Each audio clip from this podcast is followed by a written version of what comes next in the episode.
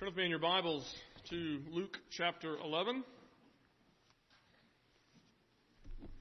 Our scripture reading uh, this morning is going to be Luke chapter 11, verses 45 through 54. And if you're using one of the uh, blue Pew Bibles, uh, you will find Luke chapter 11, verse 45 on page 870. You may remember that these verses are the second half of a narrative which we uh, began looking at last Sunday. In the first half of this story, Jesus is, is at a party at a Pharisee's house, and uh, he sits down at the table without first washing his hands, greatly offending his host. But Jesus uses the Pharisee's offense as a chance to, to teach him something about the true nature of obedience. What does it truly mean to hear and keep the Word of God. You'll remember that in the, the previous narrative, the, uh, the discussion that Jesus had with the crowds after healing the man who was oppressed by a mute spirit, Jesus had, had said, if you're not with me, you're against me. And being with me means hearing and keeping the word. It is the one who responds to me with true faith and, and repentance. But here at this party, Jesus is showing us by way of contrast what that hearing and keeping really looks like. And first, last week he told us it doesn't look like the external hypocrisy of the Pharisees. This morning he's going to tell us that it does not look like the, the casuistic uh, sophistry of the lawyers. And so let us give our attention uh, to the Word of God. Luke chapter 11, beginning at verse 45. Listen to this. This is the very Word of God. One of the lawyers answered him. Teacher, in saying these things, you insult us also. And he said, Woe to you lawyers also. For you load people with burdens hard to bear, and you yourselves do not touch the burdens with one of your fingers. Woe to you, for you build the tombs of the prophets whom your fathers killed. So you are witnesses and you consent to the deeds of your fathers, for they killed, killed them and you build their tombs. Therefore also the wisdom of God said, I will send them prophets and apostles, some of whom they will kill and persecute, so that the blood of all the prophets shed from the foundation of the world may be charged against this generation. From the blood of Abel to the blood of Zechariah who perished between the altar and the sanctuary. Yes, I tell you, it will be required of this generation. Woe to you lawyers, for you have taken away the key of knowledge. You did not enter yourselves, and you hindered those who were entering. As he went away from there, the scribes and the Pharisees began to press him hard and to provoke him to speak about many things, lying in wait for him to catch him in something he might say. That is the reading of God's Word. Let us pray and ask for His blessing upon our study here this morning. Father God, indeed, this is your Word written under the inspiration of your Holy Spirit. And Father, in these words, we are made wise for salvation. For in these words, we hear you teaching, correcting, rebuking, and training in righteousness. Father God, we pray that your word would be effective here this morning by the power of your Spirit. That we would not just hear, Father, but that we would hear and be changed, that our minds would be renewed and our lives would be transformed, and that we would be equipped for every good work which you have prepared for us to do. We pray this in Jesus' name. Amen. Sometime last year, I think it was early in, in March, several major retailers received a cease and desist letter from the New York State Attorney General's office. They received these letters because of the herbal supplements that they were selling in their stores. It turns out that the store brand supplements that were on their shelves contained little or none of the herb that was actually listed on the bottle. One newspaper put it this way, said those store brand ginkgo biloba tablets that you bought may contain mustard, they may contain wheat, they may contain radish, and many other substances decidedly non-herbal in nature but they are like, unlikely to contain any actual ginkgo biloba. And it's not just the, the ginkgo tablets. 24 supplements were tested, and of those, only 19 or 19 had absolutely none of the herb that was listed. Only five contained some of the herb. Now, depending on how cynical you are, you may or may not be surprised by a report like that. But whether you are surprised or not, you probably feel at least a little bit of righteous indignation. You probably have at least a little bit of a sense that that's just wrong. It is wrong to sell someone something under false pretenses. It is, it is false to, it is wrong to sell someone something that's not what you say it is, especially when the thing that you're selling them is meant to promote their health. Well, in a sense, that's exactly what Jesus accuses the lawyers of doing. Here in these verses, Jesus is addressing lawyers, those who were uh, tasked with teaching the people of Israel the law of God and how to keep it. And he says, you claim to be showing the people of Israel. You claim to be, to be showing my people, the people of God. You claim to be showing them the way of life, but in truth, you're pointing them in the opposite direction. You claim to be showing them how to keep the law, how to honor and serve God, but in fact you are teaching them how to dishonor God and how to serve themselves. And so in the second half of this narrative, just as, as Jesus exposed the, the hypocrisy of the Pharisees in the first half, he's now going to expose the hypocrisy of the lawyers, those scribes who were tasked with the job of, of teaching the people how to keep the law. In fact, that's why the, the Pharisees, or that's why these scribes are, are offended by what Jesus said to the Pharisees. Notice what the, the man says. He, he comes to Jesus and he says, listen teacher, when you insult the Pharisees, you insult us. Why is that? Well, it's not hard to figure out. The lawyers are the ones who taught the Pharisees how to keep the law. They're the ones who, who taught the Pharisees what the law meant. A, a Pharisee was a layman. A Pharisee was one who was devoted to keeping the law. He was one who was set apart. That's how he saw himself. He was other than the, the hoi polloi. He was other than, you know, the, the, the common riffraff, other than those whom they called sinners. He says, we are set apart from them. We diligently, we zealously keep the law. But it was the scribes, it was the lawyers who taught them what the law meant. And so, it's easy to understand why the lawyers heard Jesus' rebuke of the Pharisees as a rebuke of them also. By telling the Pharisees that their obedience was deficient, Jesus was at the same time telling the lawyers that their teaching was deficient. And when one of the lawyers points this out, Jesus just agrees. He just says, yes, you're right. Woe to you also. In fact, he pronounces three woes against the lawyers. First, he says, Woe to you, for you load people with burdens hard to bear, and you yourselves do not touch those burdens with one of your fingers. Then he says again, Woe to you, lawyers, for you build the tombs of the prophets whom your fathers killed. And finally, he says, Woe to you, lawyers, for you have taken away the key of knowledge. Three woes. Three woes that, that together show us that these teachers of Israel were false teachers indeed. That their words were not the words of life, but the words of death. In fact, these woes are actually warnings. They are warnings to us to be on our guard against such teachers. And so this morning, I want us to look at the first of these woes. And you'll see it there in verse 46. Jesus' first woe is a, is a woe against the lawyers for loading the people with burdens hard to bear and for not touching those burdens with one of their fingers.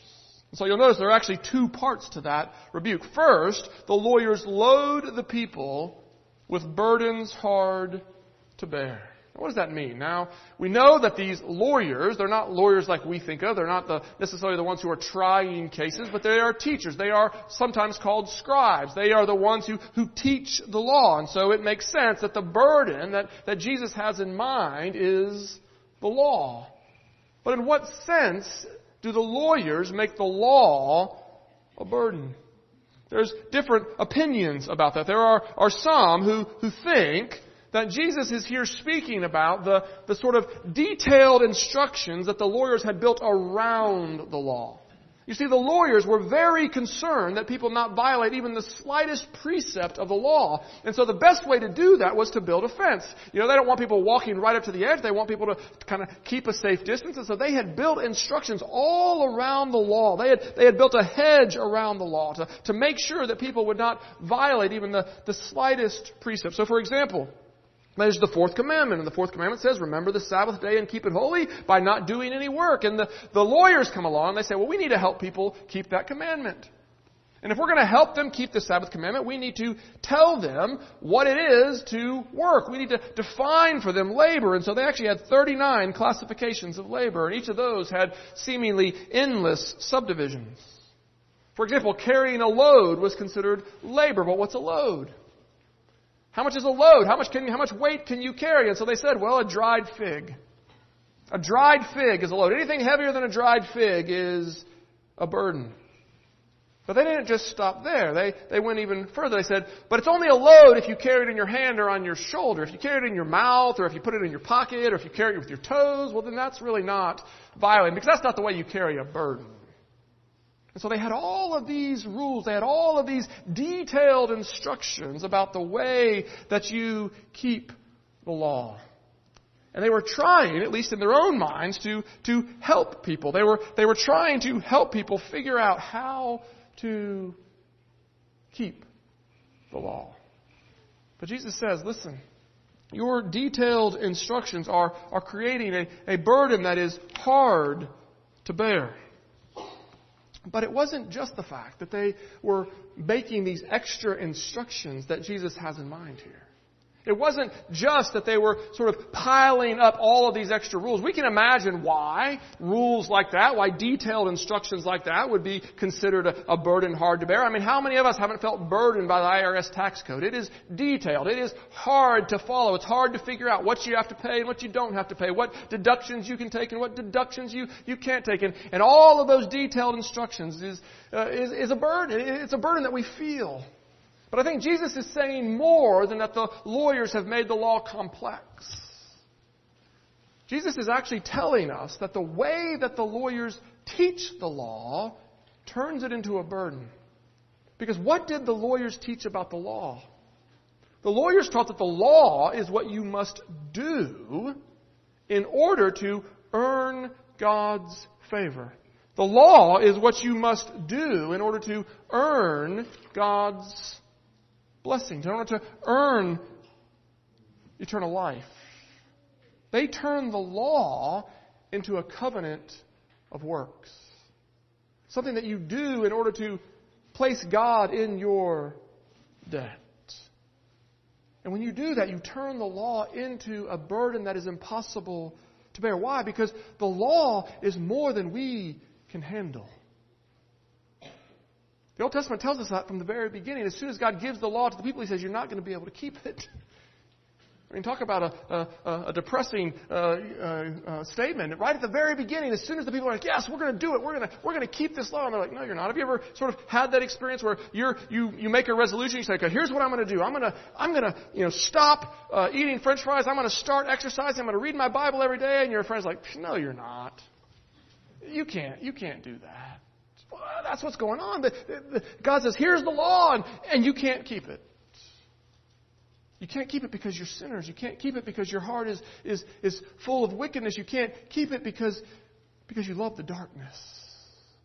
You're too weak. And so when the lawyers take that law and say, here, this is what you must do in order to earn God's favor, you are placing upon them a burden that they cannot possibly bear. Think about what Paul himself says in, in Galatians. He says, if you rely on the law, you are under a curse. Why? Because cursed is everyone who does not abide by all things written in the book of the law. If you stand upon the law, if you come before God upon the basis of your own record, then that record must be perfect. Because if it's not, you will receive the law's punishment rather than its blessing. And so if you rely on the law, if you, if you put yourself under the law as a covenant of works, the law is going to kill you. Because you can't keep it. Thus, it's not just the extra regulations that the, that the lawyers piled on top of the law. It was what they taught about the law themselves. It was the way they told people that they had to keep it if they wanted God to bless them. This is why Jesus looked at the crowds and, and referred to them as those who were heavy laden. Remember that in, in Matthew chapter 11? Jesus looking upon the, the crowds, he says, Come to me. All of you who labor, come to me. All of you who are heavy laden, and I will give you rest. Take my yoke upon you. Learn from me, for I am gentle and lowly in heart, and you will find rest for your souls. My yoke is easy, and my burden is light. The people were heavy laden because they'd been taught by the lawyers that they must keep the law if God was going to bless them.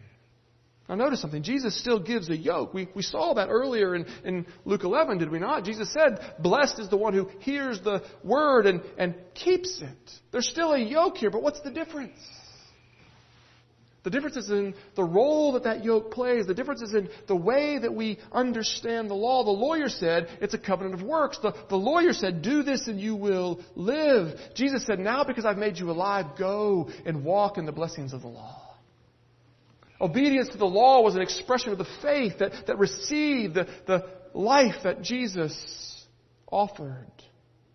Jesus does not call us to earn God's favor by obedience to the law, but rather He sets us free to obey the law because we have God's favor.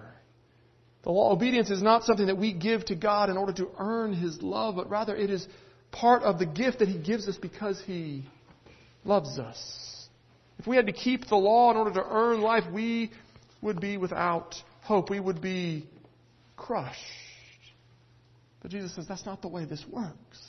It's not a covenant of works. Yes, you have to keep the law, and, and yes, you have to keep the law from the heart. It's, it's not the, the externalism of the Pharisees.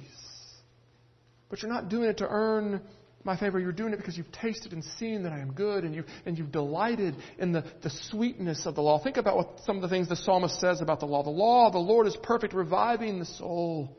The law of the Lord is right, rejoicing the heart. In Psalm 119, we read that uh, your law is better than gold or silver pieces. It is sweet in my mouth, sweeter than honey. It is a lamp to my feet so I can see where I am going. It is a heritage and a joy to my heart forever. Their testimonies, Lord, are wonderful, and therefore my soul keeps them. Those are the words of one who has understood what Jesus means. They are ones who have rejected the lies of the Lord who say, keep this and live, and says, understands instead that God has set us free to keep the law because it is His blessing, because it is His blueprint for flourishing. So, the first thing that we need to hear this morning as we hear Jesus rebuking the lawyers, the first thing we need to be on our guard against is those who make the law a burden hard to bear. It's a burden hard to bear if it's what you have to do in order to earn God's favor. But what have we sung here this morning already? Jesus is our priest. He who knew no sin became sin for us that we might become the righteousness of God. He has hushed the law's loud thunder. He has set us free from the law so that we might now obey the law with peace and joy. And so we must be on our guard against those who would make the law a burden hard to bear, but also we must be on our guard against those who do not touch the burden with one of their fingers. This is the second part of Jesus' first woe against the Pharisees. Not only do they load the people with burdens hard to bear, but they do not touch that burden with even one of their fingers. Now again, there's some debate about what exactly this means. One possibility is that Jesus is rebuking the lawyers for, you know, not practicing what they preach. We use that phrase sometimes. We, we say that, that someone doesn't practice what they preach when they, they tell somebody to do something, but then they, they don't do it themselves. And maybe the lawyers were teaching them that they needed to tithe and then they weren't tithing themselves. But the evidence doesn't suggest that. When we, when we look at the, the evidence of the, of the New Testament, we see that these lawyers actually did a pretty good job. They were, they were actually very scrupulous. They were very zealous in their adherence to the law. They followed their own instructions pretty well. And therefore, it's not likely that Jesus is, is rebuking them for not keeping their own rules, but rather, Jesus is rebuking them for not helping the people keep the law. He says, listen, you load these burdens on people and then you don't actually help them to bear it. You don't offer them any real assistance. You, you tell them to keep the law, but then you don't help them keep the law. Now I'm sure that when the lawyers heard that, they would have objected. There was probably many of them who kind of hands went up and said, wait a second, Jesus, we help people keep the law. What are you talking about? We, we tell them all the things they have to do in order to, to keep the law. Our, our instructions are detailed. They are clear. There's no room for misunderstanding. Of course we help people keep the law. And Jesus would say back to them, well, yeah, you're right. You, you do give all kinds of detailed instructions, but my point is this. That your instructions, that if they followed your instructions perfectly, they wouldn't actually be keeping the law, they'd be violating it. Jesus' point is that all their detailed instructions actually do the opposite of what they're intended to do. They're not detailed instructions about how to keep the law. They're, they're detailed instructions about how to evade the law, how to, how to get around the law, how to do what you want while looking like a law keeper. We see this clearly in Matthew 23. In Matthew 23, Jesus is, is teaching much of this same material. It's a, it's a different context, so it's not just a, a parallel passage. He's, he's teaching it in, in a different context, but he's teaching a lot of the same things. And he's, he's telling the, the crowds that are listening to him to be wary of the Pharisees and to be wary of the lawyers. He says, yes, they are the teachers, and so you, you need to listen to them, but don't do what they do. Don't keep the law the way that they keep it. Why? Because their keeping of the law is actually an evasion of the law. We see this very clearly in, in Matthew uh, chapter 23, verses 16 and, and following. You can turn there if you uh, have your Bibles with you. Turn with me to Matthew 23, beginning at verse 16. What does Jesus say? He says, Woe to you, blind guides! Who say, If anyone swears by the temple, it is nothing, but if anyone swears by the gold of the temple, he is bound by his oath. Okay, this is how the, the lawyers understood, uh, you know, not bearing false witness and not taking the, the name of the Lord in, in vain. They said, okay, here's the rules. If you, if you swear by the temple, so if you're in a business act transaction and, and the person wants some, some proof, and you're like, no, I swear by the temple. This is, this is good stuff. This is, this is actually grain. Uh, this is, there, there's no sand in it at all. Swear by the temple. You're not bound to tell the truth if you swear by the temple. But if you swear by the gold in the temple, God will hold you accountable for that oath. That's the kind of thing that the lawyers taught. They, they did the same thing with money. Uh, we talked about it in Sunday school this morning. They said, listen, if you, you're supposed to use the money that God gives you, you're supposed to use it for the good of, of others. But if you devote that money to the Lord, if you promise to leave all that money to the church in your will, well then you don't actually have to give it to anybody else in this life. You don't have to give it to your parents when they're in need. You don't have to give it to as alms to the poor. You can just use it however you want because you've devoted it to the Lord already.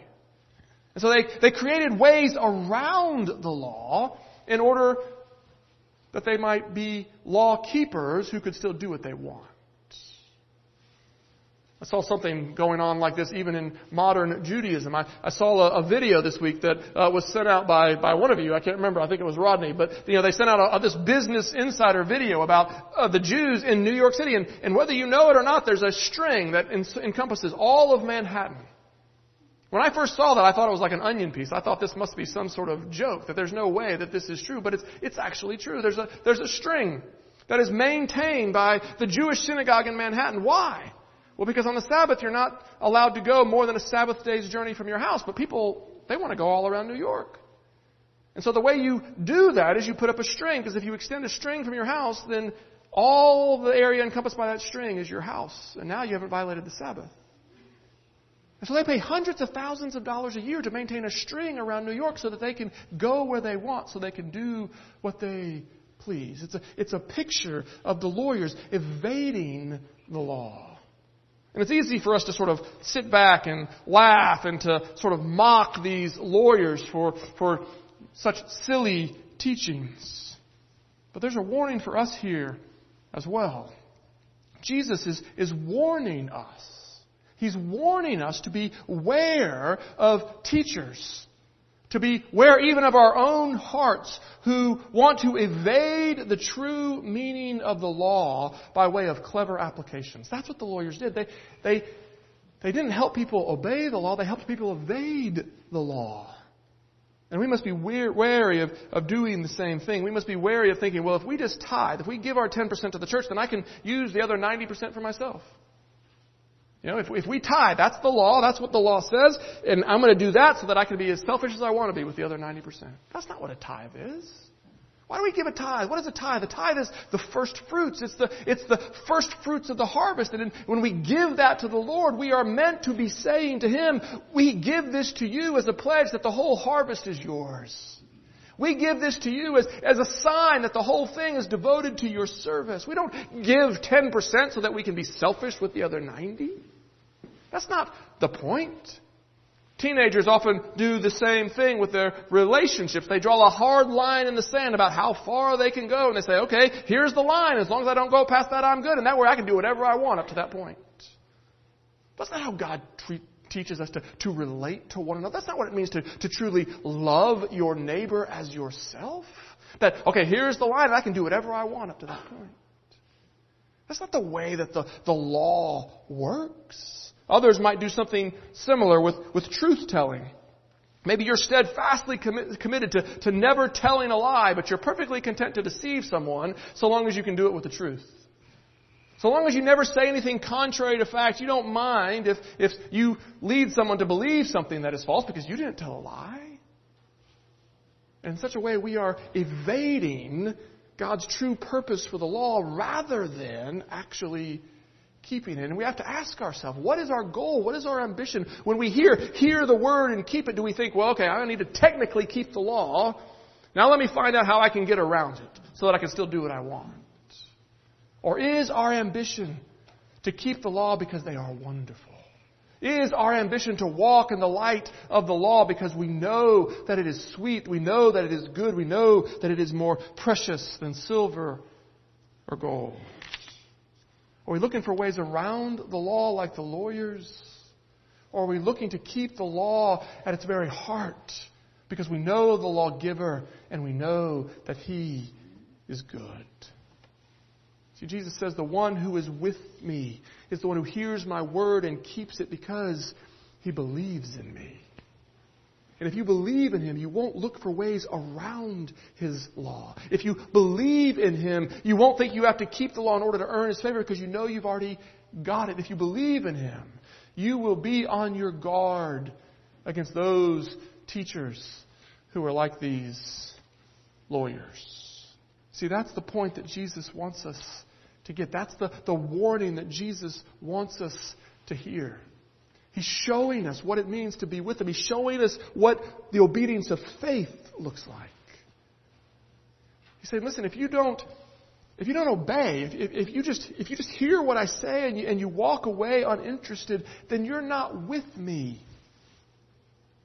But nor are you with me if you're, if you're keeping the law in a very external way, if you're just interested in, in the rituals, or or if you're really just trying to look like a lawkeeper while you're trying to get away around what I actually intend. We, we know this as parents, do we not?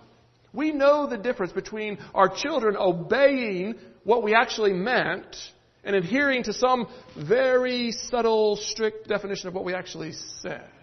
You've had that experience, right? Well, you didn't say. Well, how many of you ever thought, well, they were truly honoring you? They were truly honoring you when they went with the strict adherence to the, the letter of the law while completely missing the point. We know, we know intuitively that's, that is not what it is to honor. Why would we think God would be pleased with that kind of obedience? He says, listen, don't, don't come to me trying to buy my favor. You've got it. It's been purchased with the precious blood of Christ. That's what we're about to celebrate here at this table. We don't have to earn God's favor. It's already been earned for us. Don't come to him either trying to get around his law as if his laws were burdensome. His laws are not burdensome, but they are good. His yoke is easy and his burden is light. For his law is the blueprint for our flourishing. His law is the light that shows us the way of life. Follow it with joy. Follow it with joy because you know the lawgiver. Follow it with joy because you know he loves you. Follow it with joy because you know He is wise. Follow it with joy because you know He is calling you to holiness. Because in holiness you will find the inexpressible joy for which you were created. And so, here, even in the rebuke of these lawyers, hear his good news that says, This is what it means to follow me. It doesn't mean bearing a heavy burden. It, it doesn't mean being casuistic in, in some ridiculous way to get around the law. But it means hearing my, my words as the words of life, receiving them as things hard for sinners to keep, but things that sinners long to keep because we've tasted and we've seen the goodness of the Lord. Let us pray and ask that God would give us the grace we need to hear good news even in His law. Let us pray. Father God, we thank you. We thank you for your law. Father, when we approach the law as a covenant of works, it kills us. But Father God, when we know that we have been set free from the covenant of works by the work of your Son, Jesus Christ, when we know that His blood was spilled for us and His body broken, that we who were deserving of wrath might instead know blessing, that we who were justly condemned might instead be justified. Father God, when we remember this gospel, we remember that your law is, in fact, good. We remember that it is sweet. We remember that it is precious. We remember that it is wonderful. Father, grant us the grace to hear the good news of your law and to pursue it, Father, to, to endeavor after it with the zeal of one who has been set free. Father, we pray for this grace in Jesus' name. Amen.